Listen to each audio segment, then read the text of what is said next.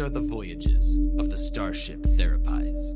Its continuing mission to explore strange inner worlds, to seek out new insights and new realizations, to boldly go where no one has gone before.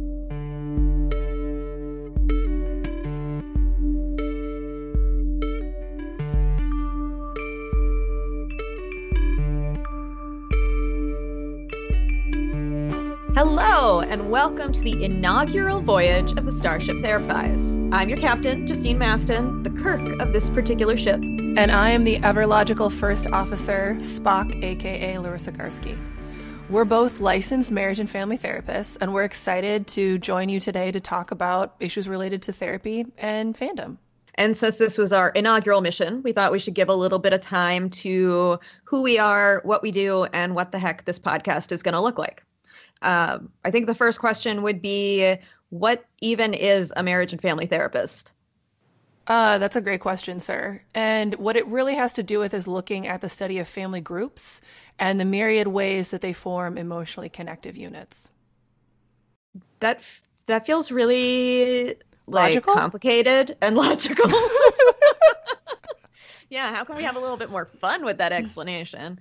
Um, because it doesn't have to always be families, right? I mean, we're talking about systems and relationships and like we're just we're talking about things that get kind of meta. Yeah, I think that's a great point. Um, even when we're working with individual clients, and honestly, probably especially when we're working with individual clients, it's important to take into consideration their family groups. So the families that kind of raised them and were part of their initial kind of growth and development, but also um, kind of their current important relational groups or families of choice, if you will.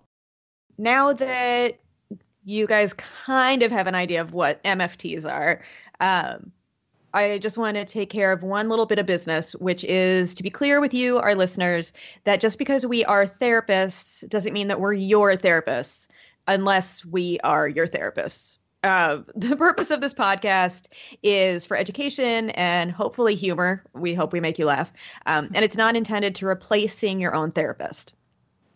With that introduction or with that disclaimer on the books, uh, let's do some introductions. I'll start. Um, as I said, my name is Justine Mastin. I'm a marriage and family therapist. I'm also a licensed alcohol and drug counselor. I have a private practice in Minneapolis, Minnesota, where I am based. I see folks that consider themselves outside the mainstream. So, geeks, nerds, punks, uh, all sorts of creative folks, basically anybody that's felt unwelcome in a traditional wellness environment has a place with me at Blue Box Counseling. Um, I am also a yoga teacher. I have a yoga business and I travel to conventions all over the country teaching yoga and talking about geek wellness topics. And in my copious free time, I spend time uh, doing writing on psychology and pop culture topics. Jim, I got to tell you, it sounds like you're, you're kind of overbooking yourself. I don't want to hear it. Fair. Um, so I'm going to talk a little bit more about me.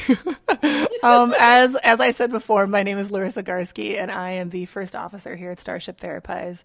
Um, during my off hours, my shore leave, if you will, I am a practicing licensed ma- marriage and family therapist based here in Chicago.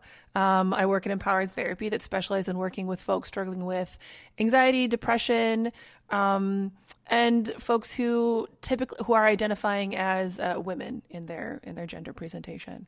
Our prime directive here on the Therapise is to demystify psychological concepts and to integrate them with fandom, making it easier for you, the listener, to use it in your daily life. And also to have fun. I mean, I hope so. And the fact that you brought that up is rather fascinating. Well, you're- Uh, you're anyway, rubbing so off what on are we me. talking about today, Spock? Um, today we're going to be spending time in the OG Star Trek universe, and we're going to be looking at yeah, hundred percent. So we're going to be looking at ways that its most famous characters, the characters that you and I embody, aka Kirk and Spock, um, the way they offer us new insights into, into the decision making process of the human brain. Oh. Okay, well, that's easy. I mean, when something's hard, you just burn it down. That is such a Kirk thing to say. I, I mean, I think it's a me thing to say, uh, but I share that with Kirk. When That's things true. are hard, we want to burn them down. Um, I just I I get these big feelings, and I don't want to sit there and do nothing, and I just want to burn it down. And how's that worked for you in your daily life? I mean, good, mostly. Maybe not. Uh, I definitely said some stuff that I wasn't being my highest self uh, when I was trying to burn things down. And, you know, Kirk has led a few dozen shipmen to their doom, so it hasn't always worked out great for him either. That's a that's an excellent point. Um, what do you think it would be like to notice when you get those big feelings and to ask yourself, what would Spock say in this situation? Uh, well, I, uh, me, Justine, uh, am, am very lucky that I have a real life actual Spock, being you. It's true. So, uh, so I I direct message you and tell you about how I'm going to burn something down, and and then you say something smart, and I don't burn it down. Um, That's true, but you know, I think it's important to also point out that there are times when you want to burn a thing down. It doesn't happen a lot. Maybe like one out of a hundred times. Mhm. Where you want to burn a thing down, and I'm like, yeah, you should burn that thing down. I I feel like that's fairly rare, but you're right. Yeah, maybe one out of a hundred times, you're like, yes, let's burn it down. hmm But more than likely, um, you, as Spock, would say something about how I'm being illogical, which I guess is a fair point, um, because I don't actually want to burn everything down. I want to have a ship to live in. Right, and to use to explore the galaxy. Yeah. Um, which is why Spock brain, our colloquial term that we use to refer to the prefrontal cortex area of the brain, which is where logical reasoning and factual memory is housed, um, is clearly the superior decision making approach. And we probably really don't need Kirk brain at all, right? What the what? Uh, I'm pouting over here. Why why don't we need Kirk brain? I was just joking. We definitely do need Kirk brain. Okay, thank you. No problem. Um, if Spock brain was left in charge, the ship would never leave the dock. We'd be too busy running triple and quadruple checks on system functioning. Scotty would be in a perpetual shame spiral. Bones would just be irritated, which you know is Oh, like the same for him, but he'd be like extra irritated. No one to treat. No way to be a doctor. All right. So are are we saying that Kirk brain is the fun brain? Because I'm into that description, and I I know that there are times when you also enjoy fun, Spock, like Pon farr, get to take a mate or die. Am I right? I just don't think that's appropriate to bring up here in this in this setting. You know, What? that's no, it's the, the Vulcan reproductive cycle is not a topic of our podcast today, or or honestly ever. Fine.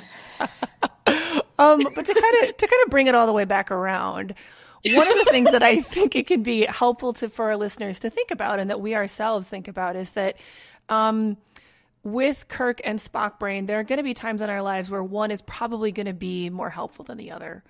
You know, we just went through tax season. Kirk brain might not have a lot to offer us when it comes to taxes. Um, Kirk brain might just be like, I just want to burn this down. That's not going to be helpful.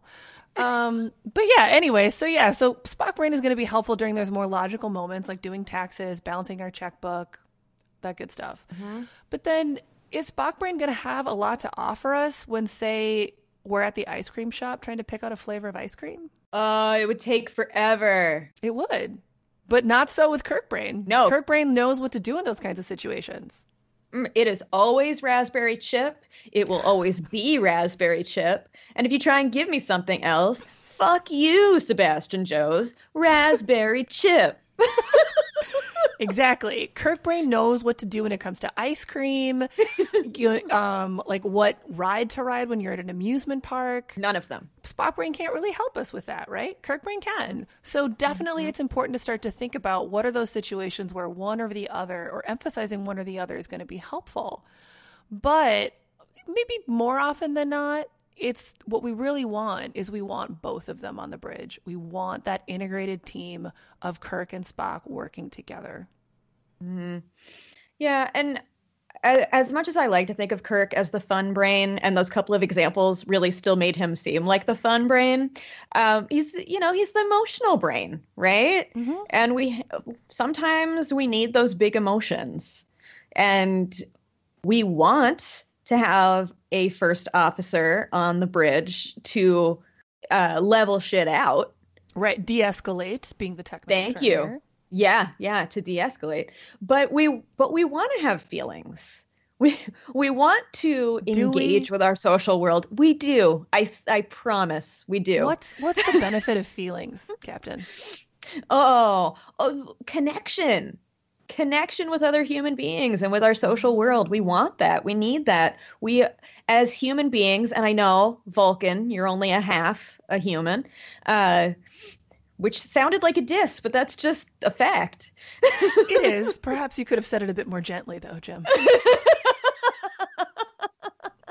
But back to what you were saying about feelings and the bene- their benefits of fostering like real human connection in a way that logical reasoning can't necessarily speak to. yes. I mean, I don't love admitting that, but I, I think it's true. Yes. Human beings, we are we are social creatures. We need social connection. Yeah. And I I would say that as someone in the computer age, I think that social world can be online or you listeners are connecting with us right now via this podcast. You are forming a connection with us right now as you are hearing our words. And that's that's Kirk Brain that's helping you do that. I think that's an excellent point. What I think is really cool about this whole Kirk Brain, Spock Brain thing is that listeners, this is a way you can talk about your experiences with your friends, family, other parts of your social world, and your therapist, if you have one. hmm Um, it can feel a little less scary to talk about your Kirk brain and your Spock brain rather than trying to explain this part of me feels this way and this part of me feels that way. I, I don't know about you, Larissa, but I would love to hear about our listeners' experience of their Kirk and Spock brain. I would really enjoy that. We could put it in an Excel spreadsheet, make a chart. Okay, that feels like a little much. Um, I was thinking they could just post on our Facebook. Oh, They that sounds tell- like more fun. yeah, doesn't that sound more fun? uh, they could tell us about their triumphs and struggles. They could ask us any questions. Yeah, I think all of that sounds great. Um, and for those listeners out there who want a little more info and are interested in kind of what are some of the deeper psychological underpinnings of Kirk Brain and Spock Brain, I would say go to the Google and try typing in some of these search words like um, DBT, which is short for dialectical behavior therapy, wise mind, rational mind, emotional mind, and then always helpful um, Marsha Linehan, who was actually the founder of DBT. So, in case that wasn't enough of a spoiler for you, Kirk brain and Spock brain is another way to think about the DBT concept of the wise mind. Now we thank people because we are at the end of our voyage, but we didn't get here alone or with just each other. There are a couple others who helped us on our journey. Do you want to begin with the thanking? Well, Spock, you and I might be at the helm of this ship, but we know who really keeps us running. Thank you to Ensign Kyle Rebar, who composed our theme song, Lieutenant Catherine Mandycat Duffy, who designed our beautiful cover art, and finally, thank you to our fabulous producer, Lieutenant Commander Brian Therens. Tune in next um, next episode in two weeks when we talk about social constructionism as exemplified in Westworld. Until next time, friends, Live long and prosper.